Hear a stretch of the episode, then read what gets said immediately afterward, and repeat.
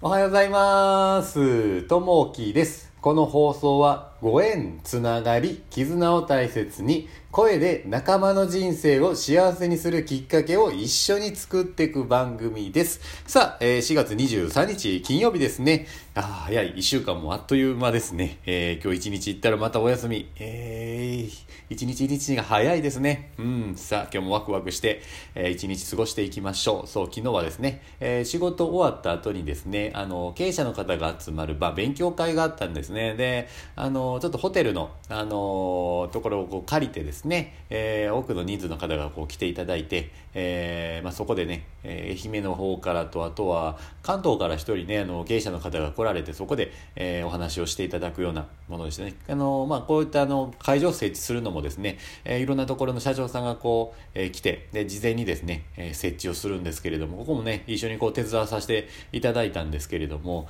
やっぱりね、あの、お客さんとしてこう行く場合と、あの、それを準備する側のあの気持ちってやっぱ違うねなっていうふうに感じたんですよね。で、事前にね、あの、来場者が来るまでに、えー資料を配布したりとか、えーどこに誰が座られるっていう紙をね、えー貼ったりとか、あとはこうマイクを設置したりとか、あとね、やっぱりこのコロナの時なので、まあ、できるだけこう接触しないようにですね、えーするようなこう間隔を空けたりとかね、そういったところの設置をして、まあ、事前にね、入念にこうチェックしながらこうやってたんですけれども、やっぱりね、あのテキパキと皆さんこうしてね、初めて行うようなことですけれども、段取りよくやって、で、打ち合わせをして、リハーサルをして、で、えー本番を迎えるというふうな、ね、やっぱりね、えー駐車場を案内したりとかですね、お客さんを次のあの会場に案内する関わりがいたりとか、やっぱりそれぞれね、こう、皆さんがこう、やってらっしゃるのこう経営者の方の立場でね、やっぱりこう、60歳の方であったりとか、50歳であったりとかですね、いろんな方がね、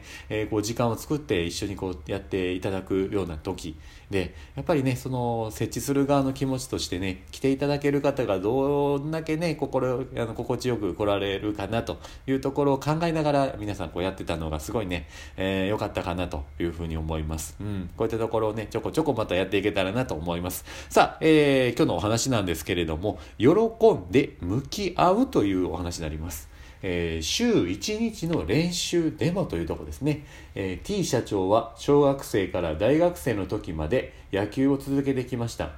高校時代には甲子園に出場し大学ではプロ野球に進んだ仲間と競うほどの腕前でした。数年前会社経営の傍ら地元の小学生の野球の監督を引き受けることになりました。やるからには強いチームを作るぞと意気込み平日に週4日の練習日を設けました。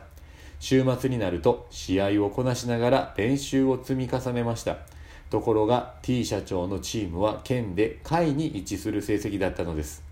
練習量は十分なはずと思いながら練習の様子を見ると野球が心底好きな子ははつらつとプレーしますが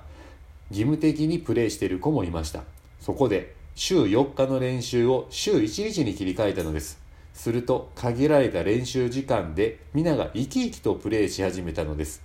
練習量が足りないと思った子は自主練をし結果としてチームは県ベスト4にまで上り詰めたのでした。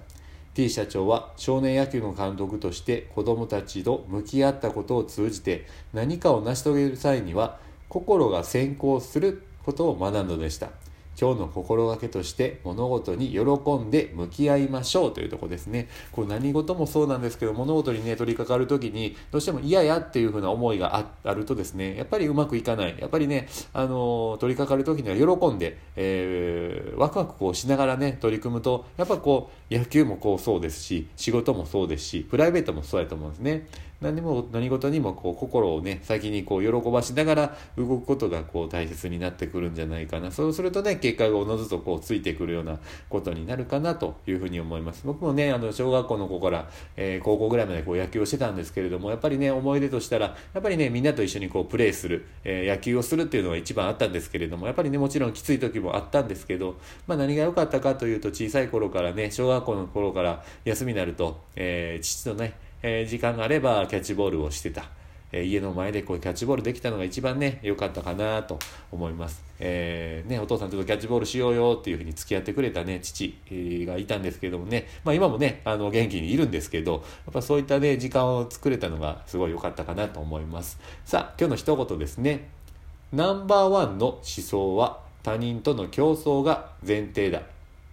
それは苦痛を伴う。オンリーワンの思想は自分との競争が前提だ。そこには喜びがあると。田中真澄さんの言葉ですね。うん、なんでね、やっぱりね、こう、競い合うということよりも、やっぱり自分とね、向き合うというところがこう大切になるんじゃないかなと思います。そうするとね、おのずとこう、やっぱり喜びもこう生まれてくる。そこでいい結果もこう出てくるんじゃないかなと思います。さあ、えー、今日はね、金曜日一日ね、えー、ワクワクしながらこう働いていけたらなと思います。さあ、えー、今日もね、聞いていただきましてありがとうございます。えー、今日もね、あなたにとって最高の一日になりますように、またいいね、コメントあればお待ちしております。じゃあね、またね、バイバイ